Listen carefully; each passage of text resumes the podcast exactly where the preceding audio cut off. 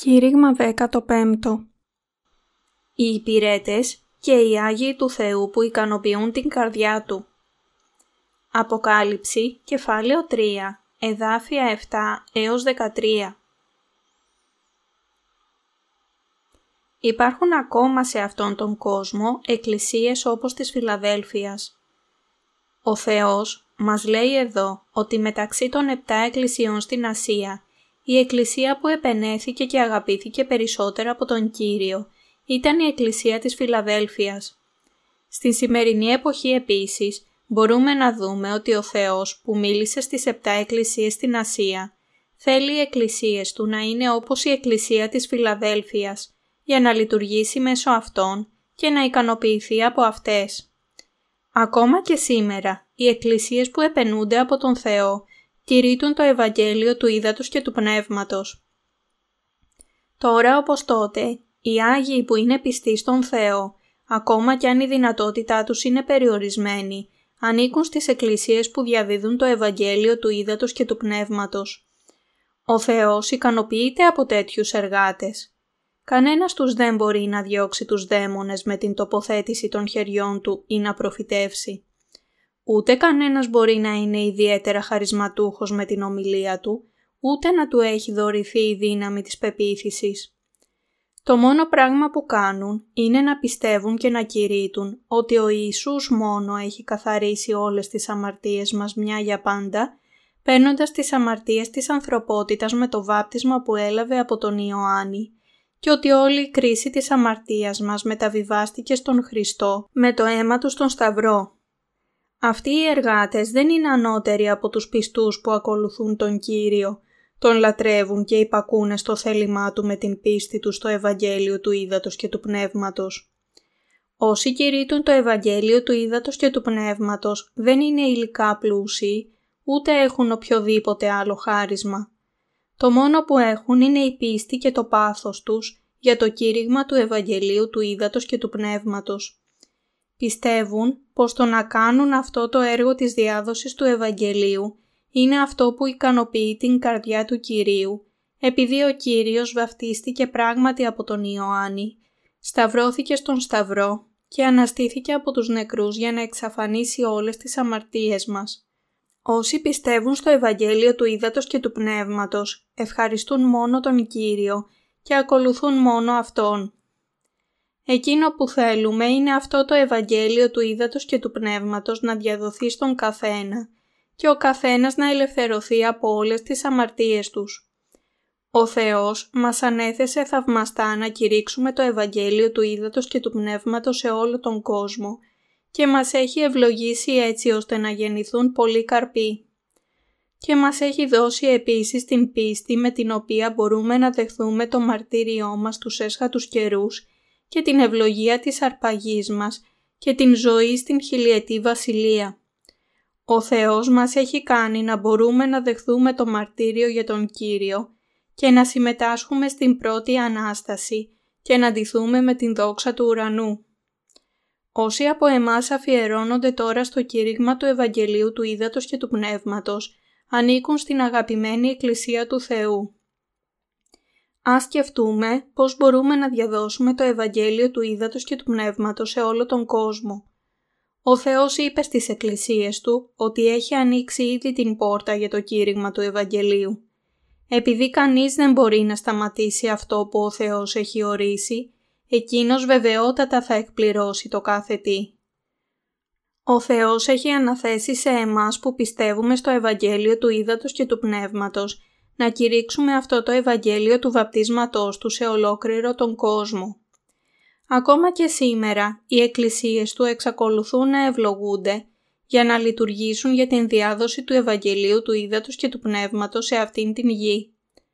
Όταν εξετάζουν τις ατομικές δυνατότητές τους, ίσως είναι γεμάτοι ελλείψεις, αλλά επειδή στις καρδιές τους βρίσκεται η αγάπη τους για το Ευαγγέλιο του Ήδατος και του Πνεύματος, ο Θεός τους κρατά ακλόνητους και εργάζεται μέσω αυτών.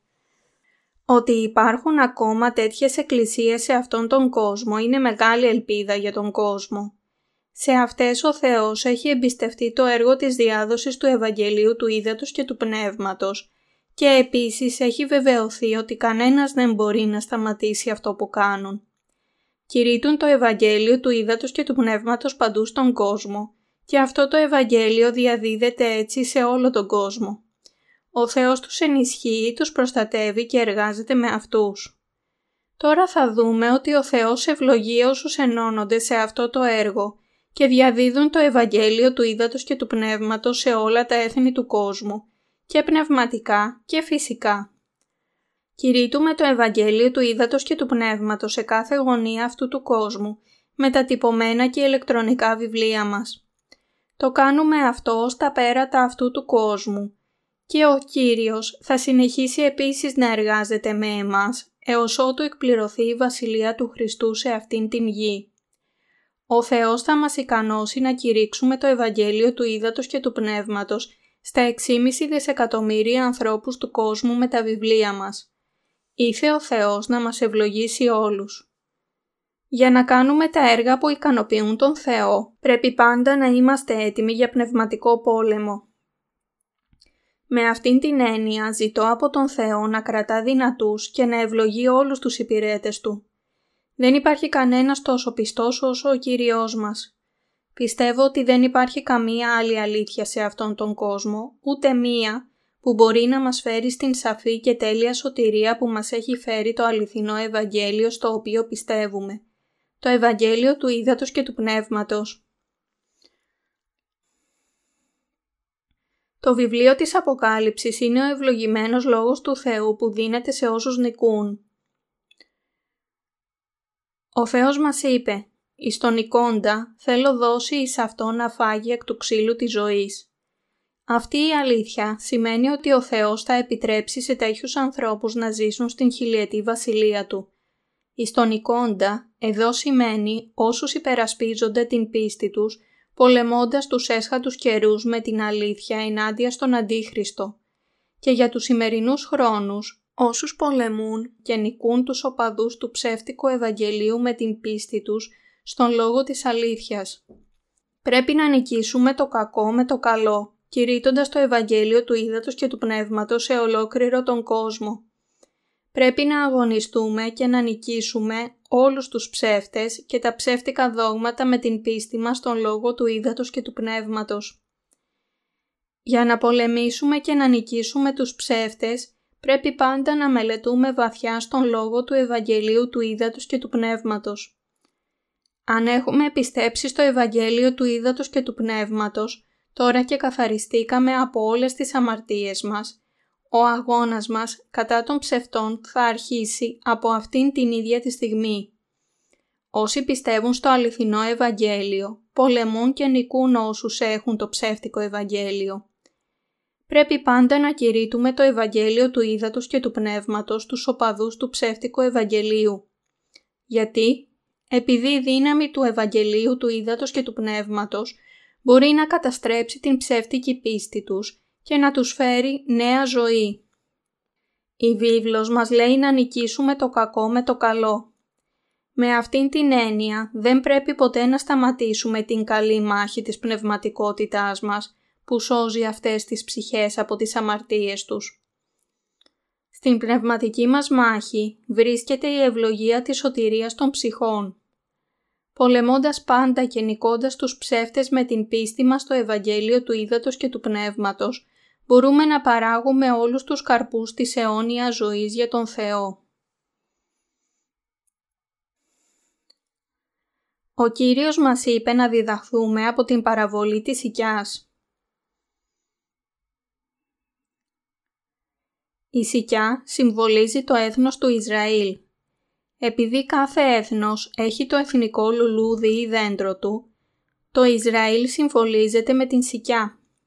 Πρέπει να συνειδητοποιήσετε πως όταν το Ισραήλ γεμίσει φύλλα, οι έσχατοι καιροί θα έχουν φτάσει πολύ κοντά στον κόσμο. Η βίβλος μας λέει ότι ο Κύριος θα επιστρέψει όταν το έθνος του Ισραήλ χτιστεί ξανά σε αυτήν την γη και γίνει ισχυρό. Σε αυτές τις ημέρες οι εφημερίδες είναι γεμάτες με ιστορίες που καλύπτουν την σύγκρουση μεταξύ Ισραηλινών και Παλαιστινίων. Το Ισραήλ κατέχει τώρα την ιστορική γη του και έχει γίνει μια μεγάλη δύναμη. Το μέλλον του Ισραήλ τώρα εξαρτάται εντελώς από τον Θεό. Αν το Ισραήλ υψωθεί ή πέσει στο μέλλον, όλα θα εκπληρωθούν σύμφωνα με τον Λόγο του Θεού. Και όταν το Ισραήλ εξαφανίζεται από αυτήν την γη, πρέπει να συνειδητοποιήσετε πως τότε θα εκπληρωθεί ο δεύτερος ερχομός του Κυρίου σε αυτήν την γη. Επειδή η βίβλος λέει ότι ο Κύριος θα επιστρέψει όταν αυξηθούν τα φύλλα της οικιάς, προβλέπει το τέλος αυτού του κόσμου μέσω της αποκατάστασης και της ευημερίας του Ισραήλ. Επίσης, προβλέποντας τους έσχατους καιρούς, αυτοί θα είναι καταστροφές που μολύνουν το φυσικό περιβάλλον του κόσμου.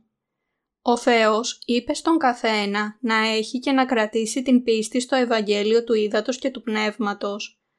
Όλοι οι σκοποί του Θεού εστιάζονται στην πίστη στο Ευαγγέλιο του Ήδατος και του Πνεύματος.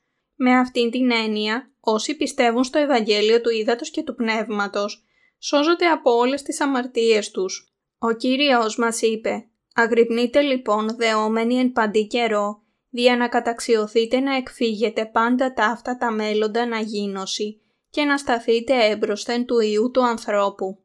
Λουκάς, κεφάλαιο 21, εδάφιο 36 Με την δική μας δύναμη δεν μπορούμε να βραπετεύσουμε από την δοκιμασία που πρόκειται να έρθει. Αλλά με την πίστη στο Λόγο του Θεού μπορούμε να την νικήσουμε Βρισκόμαστε τώρα σε μια κατάσταση όπου πρέπει να προετοιμάσουμε την πίστη μας για το μαρτύριο στον χρόνο της μεγάλης θλίψης που πλησιάζει σε εμάς. Αν οι χριστιανοί νομίζουν ότι οι ίδιοι δεν θα είναι στη μεγάλη θλίψη όταν έρθουν οι έσχατοι καιροί, η πίστη τους είναι πολύ λάθος. Δεν πρέπει να πιστέψουμε στο δόγμα της αρπαγής πριν από την μεγάλη θλίψη. Αυτό το δόγμα απομακρύνεται από την αλήθεια της βίβλου επειδή η Γραφή ειδικά από το βιβλίο της Αποκάλυψης, μας λέει ότι το μαρτύριο των Αγίων θα έρθει όταν περάσουν τα πρώτα τριάμιση χρόνια από την επτάετη περίοδο της Μεγάλης Θλίψης. Αν οι Άγιοι σκέφτονται ότι δεν θα μπουν στην επτάετη περίοδο της Μεγάλης Θλίψης, αυτό θα τους οδηγήσει σε μια πολύ επικίνδυνη και παρανοημένη πίστη. Πρέπει να συνειδητοποιήσετε ότι όσοι πιστεύουν στον Ιησού θα είναι στην μέση της Μεγάλης Θλίψης λαμβάνοντας υπόψη όλο τον Λόγο του Θεού, πόσο καιρό θα παραμείνουν οι δίκαιοι σε αυτόν τον κόσμο; Θα παραμείνουν σε αυτήν την γη όσο χρειαστεί ο σατανάς για να λάβουν οι αμαρτωλοί το χάραγμά του και οι Άγιοι να υποστούν μαρτύριο από τον στρατό του Αντίχριστου.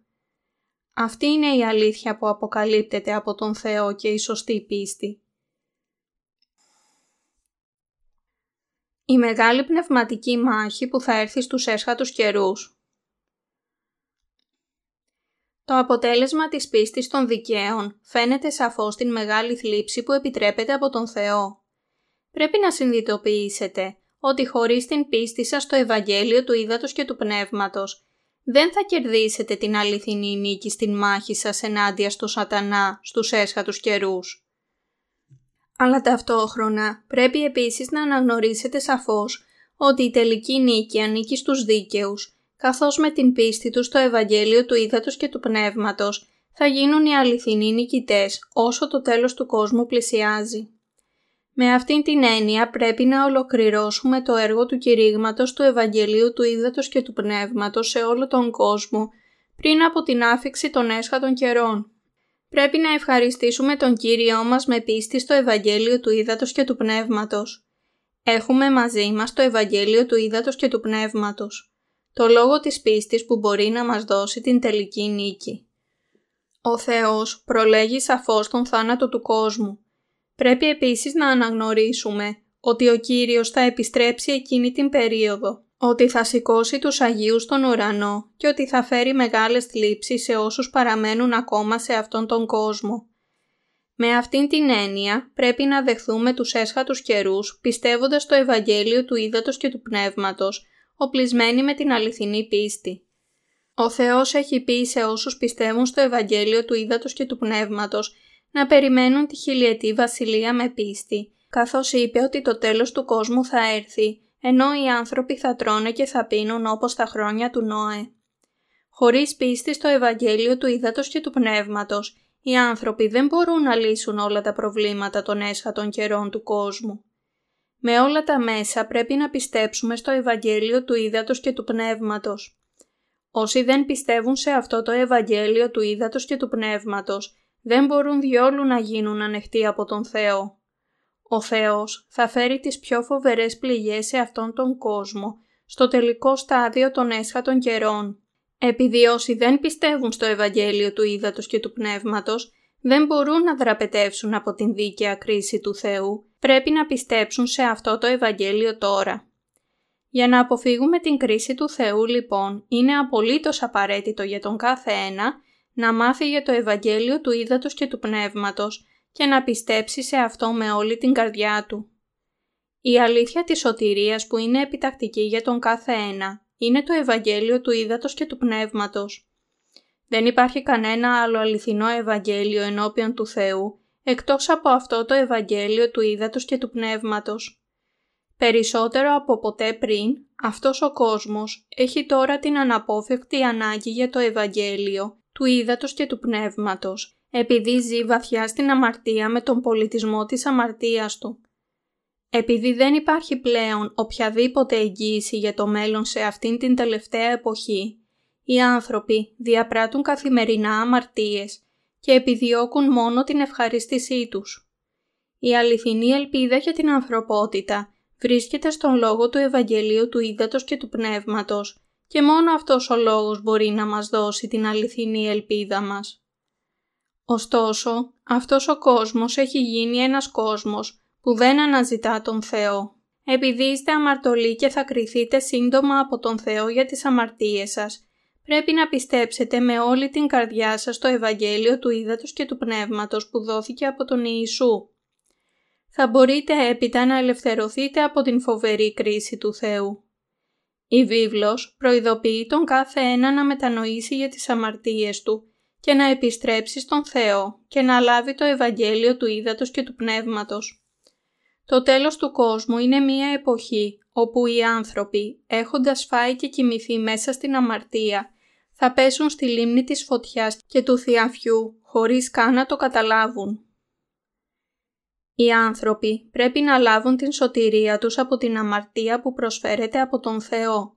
Αλλά πώς θα μπορούσαν να ελευθερωθούν από τις αμαρτίες τους χωρίς γνώση του Ευαγγελίου του Ήδατος και του Πνεύματος; Ο κάθε ένας πρέπει να ξέρει ότι πρόκειται να λάβει την φοβερή κρίση του Θεού λόγω των αμαρτιών του και να συνειδητοποιήσει ότι η αλήθεια της λύτρωσης και ο λόγος της ευλογίας είναι το Ευαγγέλιο του Ήδατος και του Πνεύματος. Η βίβλος δεν μας λέει ποια ακριβώς ημέρα και ώρα θα έρθει το τέλος του κόσμου. Η αποκάλυψη της ώρας του τέλους του κόσμου είναι σοφία του Θεού. Αν ο Θεός φανέρωνε αυτήν την ώρα του τέλους, θα έφερνε μεγάλες δυστυχίες. Γι' αυτό ο Θεός έκρυψε την ημέρα της κρίσης από τους ανθρώπους.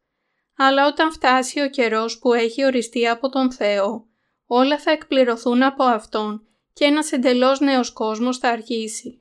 Ο Θεός είπε στην Κύρια περικοπή «Επειδή εφύλαξα στον λόγον της υπομονής μου και εγώ θέλω σε φυλάξει εκ της ώρας του πειρασμού ή της μέλη να έλθει επί της οικουμένης όλης, δια να δοκιμάσει τους κατοικούντας επί της γης.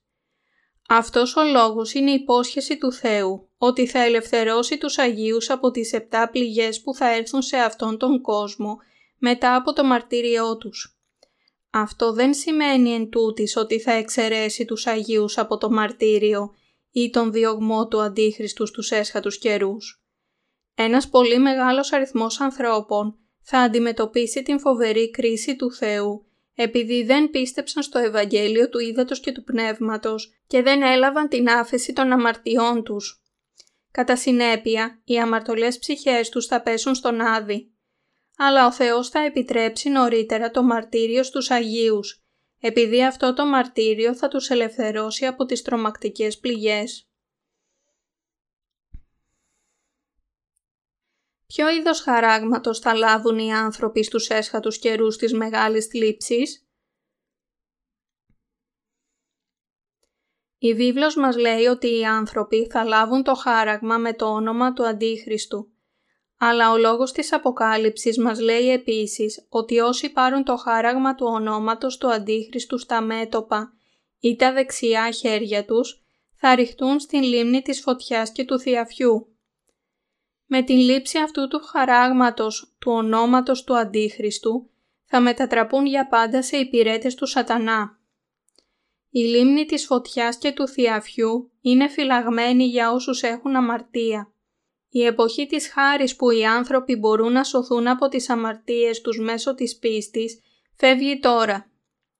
Η βίβλος γράφει ότι ένας αμέτρητος αριθμός μαρτύρων θα υπάρξει στους έσχατους καιρούς. Επειδή τα ονόματα αυτών των μαρτύρων είναι γραμμένα στο βιβλίο της ζωής, θα απορρίψουν αυτόματα το χάραγμα του ονόματος του Αντίχριστου. Ο Θεός μας λέει ότι όσοι πιστεύουν στο Ευαγγέλιο του Ήδατος και του Πνεύματος, όλοι θα υποστούν μαρτύριο εκείνη τη στιγμή. Θα υποστούν μαρτύριο επειδή θα αρνηθούν να λάβουν το χάραγμα του σατανά. Όσοι έχουν γίνει δίκαιοι δεν πρέπει να φοβηθούν το μαρτύριο των έσχατων καιρών, αλλά μάλλον πρέπει να ευχαριστούν τον Θεό για την χιλιετή βασιλεία που τους περιμένει μετά από το μαρτύριό τους. Επειδή η λήψη του χαράγματος του ονόματος του Αντίχριστου είναι μια προδοτική πράξη που προδίδει τον Κύριό μας, πρέπει να την απορρίψουμε. Μπορούμε όλοι να υψωθούμε στο μαρτύριό μας επειδή το ότι κρατήσαμε την πίστη μας στον Θεό αυτήν την περίοδο είναι για να δοθεί δόξα στον Θεό. Ο Κύριος μας μας έχει πει ότι θα δώσει στους Αγίους την δύναμη να νικήσουν όλες τις δυσκολίες. Πώς και μέχρι πότε η Εκκλησία του Θεού πρέπει να κηρύξει το Ευαγγέλιο του Ήδατος και του Πνεύματος.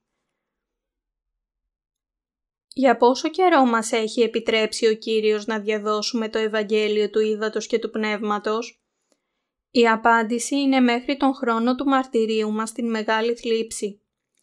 Ο Θεός έχει ανοίξει διάπλατα την πόρτα του κηρύγματος του Ευαγγελίου για τους δίκαιους, έτσι ώστε να μπορούν να κηρύξουν το Ευαγγέλιο του Ήδατος και του Πνεύματος μέχρι τότε. Μέχρι εκείνη την περίοδο του μαρτυρίου τους, οι δίκαιοι θα συνεχίσουν να κηρύττουν το Ευαγγέλιο του Ήδατος και του Πνεύματος. Αυτό θα ακολουθηθεί έπειτα από τις τρομακτικές πληγές σε αυτήν την γη. Τώρα οι δίκαιοι και οι αμαρτωλοί ζουν περικυκλωμένοι από την όμορφη φύση που δόθηκε από τον Κύριο. Μέχρι την άφεξη του χρόνου της μεγάλης θλίψης, οι δίκαιοι πρέπει να κρατήσουν την πίστη τους καθαρή και να περιμένουν τον Κύριο κηρύττοντας όλο το Ευαγγέλιο του Ήδατος και του Πνεύματος. Ο δίκαιος χρειάζεται να επιμεληθεί την καλλιέργεια του Ευαγγελίου. Στους έσχατους καιρούς, όταν θα επιβληθεί το χάραγμα του θηρίου επάνω μας, πρέπει να πολεμήσουμε και να νικήσουμε τους κοσμικούς ανθρώπους με την πίστη μας στο Ευαγγέλιο του Ήδατος και του Πνεύματος που δόθηκαν από τον Κύριό μας. Όταν υποβληθούμε στο μαρτύριο από τον Αντίχριστο στους έσχατους καιρούς, η πίστη μας θα έχει θριαμβεύσει. Οι ζωές όλων των δικαίων εξαρτώνται από τον Κύριο. Αν πιστεύουν στο Λόγο του Κυρίου ότι θα τους φυλάξει από την ώρα της μεγάλης θλίψης και κηρύξουν το Ευαγγέλιο μέχρι το τέλος του κόσμου, ο Θεός θα τους δώσει την ζωή της νίκης. Ο δίκαιος πρέπει να κηρύξει το Ευαγγέλιο της αληθινής σωτηρίας παντού και σήμερα και αύριο. Πρέπει όλοι να περιμένουμε την επιστροφή του Κυρίου μας και να είμαστε πιστοί σε Αυτόν για τις αμοιβές που μας περιμένουν όταν έρθει η χιλιετής βασιλεία.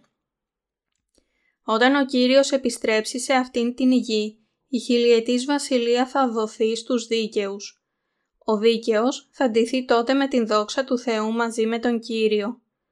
Αλλά τώρα, ενώ είμαστε σε αυτήν την γη, πρέπει να συνεχίσουμε να κηρύττουμε το Ευαγγέλιο του Ήδατος και του Πνεύματος μέχρι την έσχατη στιγμή, όταν δεν θα μπορούμε πλέον να το κάνουμε αυτό. Το Ευαγγέλιο που σώζει τους αμαρτωλούς από τις αμαρτίες τους το Ευαγγέλιο του Ήδατος και του Πνεύματος είναι το Ευαγγέλιο της αληθινής λύτρωσης από την αμαρτία. Έχοντας ζήσει μέχρι το τέλος του κόσμου κηρύττοντας το Ευαγγέλιο του Ήδατος και του Πνεύματος σε αυτήν την γη, ο δίκαιος θα συναντήσει τον Κύριο, θα βασιλέψει για χίλια χρόνια και όταν τελειώσει η χιλιετής βασιλεία θα μπει στην αιώνια βασιλεία του Θεού και θα ζήσει με τον Κύριο για πάντα. Ευχαριστώ τον Κύριο με πίστη. πρέπει να ευχαριστούμε τον Κύριο ακόμα περισσότερο που μας έδωσε αυτή την ελπίδα. Η Εκκλησία της Φιλαδέλφειας ήταν η πιο αγαπημένη του Κυρίου, επειδή έχοντας μόνο λίγη δύναμη δεν αρνήθηκε το όνομα του Ιησού και ακολούθησε το θέλημα του Θεού. Ο Θεός έδωσε σε αυτήν την εκκλησία της Φιλαδέλφειας την ειδική ευλογία να διασωθεί από την ώρα της δοκιμασίας. Αυτή η ευλογία είναι η ευλογία της άφεσης της αμαρτίας, της ζωής στην χιλιετή βασιλεία και της απόκτησης της αιώνιας βασιλείας του Θεού. Οι χριστιανοί που παραμένουν ακόμα ως αμαρτωλοί θα αποκλειστούν από τις ευλογίες του Θεού, αλλά οι δίκαιοι θα βασιλέψουν για χίλια χρόνια.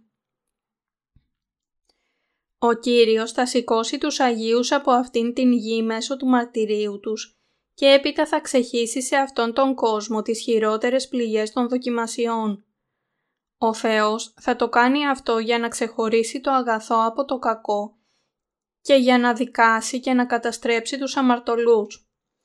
Ο Θεός αγαπά τους δίκαιους, ιδιαίτερα εκείνους που παρά την μικρή τους δύναμη κρατούν τον λόγο Του και κηρύττουν το Ευαγγέλιο μέχρι το τέλος του κόσμου.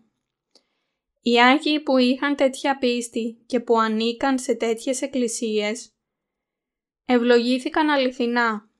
Ο Θεός ικανοποιήθηκε από αυτούς τους δίκαιους Αγίους. Ο Θεός λέει ότι θα ανταμείψει όσους πιστεύοντας το Ευαγγέλιο του Ήδατος και του Πνεύματος με όλη την καρδιά τους, πολεμούν και νικούν τον σατανά.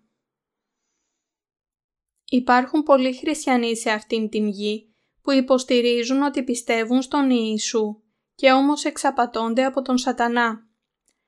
Το έργο της σωτηρίας που ελευθέρωσε όλους τους αμαρτωλούς από τις αμαρτίες τους με τον ερχομό του Ιησού σε αυτήν την γη επιτέχθηκε με δύο πράξεις δικαιοσύνης του. Η πίστη σε αυτά τα έργα της σωτηρίας πιστεύει ότι εκείνος ανέλαβε όλες τις αμαρτίες του κόσμου με το βάπτισμά τους στον ποταμό Ιορδάνη και ότι ολοκλήρωσε αυτό το έργο της σωτηρίας, φέρνοντας αυτές τις αμαρτίες του κόσμου στον Σταυρό, όπου κρίθηκε για αυτές τις αμαρτίες χύνοντας το αίμα του. Αυτό είναι το Ευαγγέλιο της σωτηρίας, το Ευαγγέλιο της άφεσης της αμαρτίας που έχει σώσει τους αμαρτωλούς. Αλλά όσοι έχουν λιγοστή πίστη, έχουν γίνει αυτοί που υποστηρίζουν ότι είναι χωρίς αμαρτία, χωρίς να πιστεύουν στο βάπτισμα του Ιησού. Τέτοια πίστη είναι ψεύτικη. Μερικοί άνθρωποι από την άλλη πλευρά υποστηρίζουν ότι κανένας άλλος δεν αγαπά τον Ιησού όσο εκείνοι, αλλά ταυτόχρονα περιγράφουν τους εαυτούς τους ως αμαρτωλούς. Αλλά ο Κύριος μας δεν επιτρέπει σε κανέναν που δεν πιστεύει στο Ευαγγέλιο του Ήδατος και του Πνεύματος να μπει στον ουρανό δεν γράφει τα ονόματα των αμαρτωλών στο βιβλίο της ζωής του.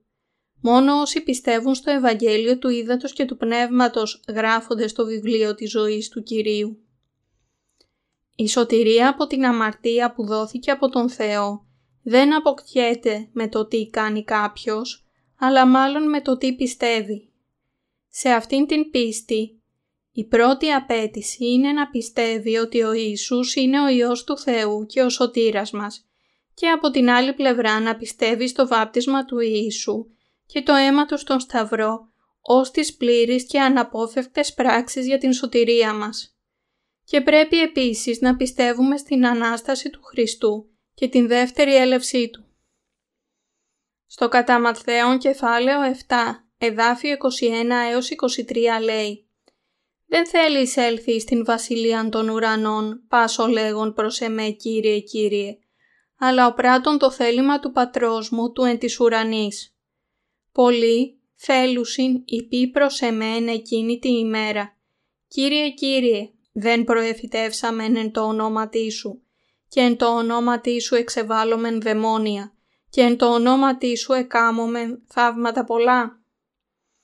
Και τότε θέλω ομολογήσει προς αυτούς ότι ποτέ δεν σας εγνώρισα. Φεύγετε απ' εμού οι εργαζόμενοι την ανομίαν γιατί ο Ιησούς θα αρνηθεί αυτούς τους ανθρώπους; Επειδή όσοι έχουν αμαρτία δεν μπορούν να γραφτούν στο βιβλίο της ζωής του Κυρίου.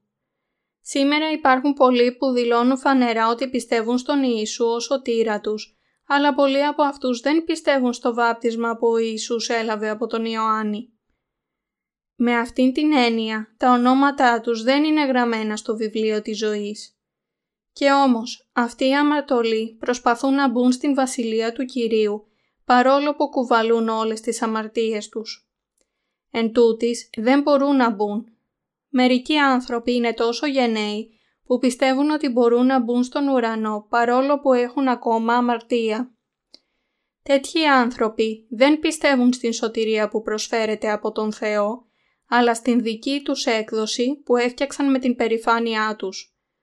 Όσον η πίστη είναι ψεύτικη, δεν πιστεύουν ότι ο Ιησούς είναι Θεός, ούτε στο γεγονός ότι ο Ιησούς ανέλαβε τις αμαρτίες του κόσμου με το βάπτισμά Του, ούτε ότι έφερε όλες αυτές τις αμαρτίες στον Σταυρό. Αυτοί οι άνθρωποι απλά θεωρούν και πιστεύουν στον Ιησού ως έναν από τους τέσσερις μεγάλους μύστες του κόσμου. Τέτοιοι άνθρωποι είναι αμαρτωλοί παρόλο που πιστεύουν στον Ιησού ως σωτήρα τους. Ο Κύριος εν τούτης έχει κάτι να δώσει σε αυτούς τους αμαρτωλούς. Αλλά τι, ίσως ρωτήσετε. Λοιπόν, δεν τους περιμένει τίποτε άλλο εκτός από τον Άδη.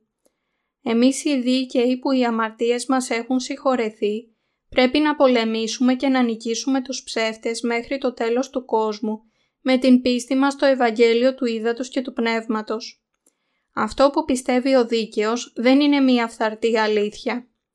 Μέχρι την ημέρα της επιστροφής του Κυρίου δεν μπορούμε να σταματήσουμε την πίστη μας στο αληθινό Ευαγγέλιο, με το οποίο πιστεύουμε στον Κύριό μας, αδιάφορο τι λέει ο καθένας. Ο αληθινός λόγος τον οποίο πιστεύει ο δίκαιος δόθηκε από τον Θεό προσωπικά. Βεβαιώνεται από τον Λόγο του Θεού. Ο ίδιος ο Θεός τον λάλησε προσωπικά. Ο Θεός υποσχέθηκε προσωπικά την άφεση της αμαρτίας μας. Οι δίκαιοι σώθηκαν από όλες τις αμαρτίες τους και έγιναν πλήρεις με την πίστη στο βάπτισμα του Ιησού και τον Σταυρό Του.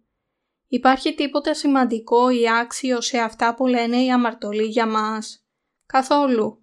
Οι δίκαιοι πρέπει να κρατήσουν την πίστη τους στο Ευαγγέλιο του Ήδατος και του Πνεύματος με πίστη στον Λόγο του Θεού. Τώρα είναι ο χρόνος των φυσικών καταστροφών και στο όχι πολύ μακρινό μέλλον θα έρθει επίσης ο πυρηνικός πόλεμος σε αυτήν την γη και οι φυσικές καταστροφές πρόκειται να ξεσπάσουν σε μία πολύ μεγαλύτερη καταστροφική κλίμακα. Οι υπηρέτες του Θεού πρέπει να δουν σαφώς τι έρχεται σε αυτόν τον κόσμο και να το κηρύξουν. Πρέπει να συνειδητοποιήσετε ότι το τέλος του κόσμου μπορεί να έρθει ξαφνικά. Όταν ο πυρηνικός πόλεμος ξεσπάσει στον κόσμο, οι φυσικές καταστροφές θα φτάσουν σε ένα πρωτοφανές ύψος και το χάραγμα του θηρίου θα απαιτηθεί από εμάς.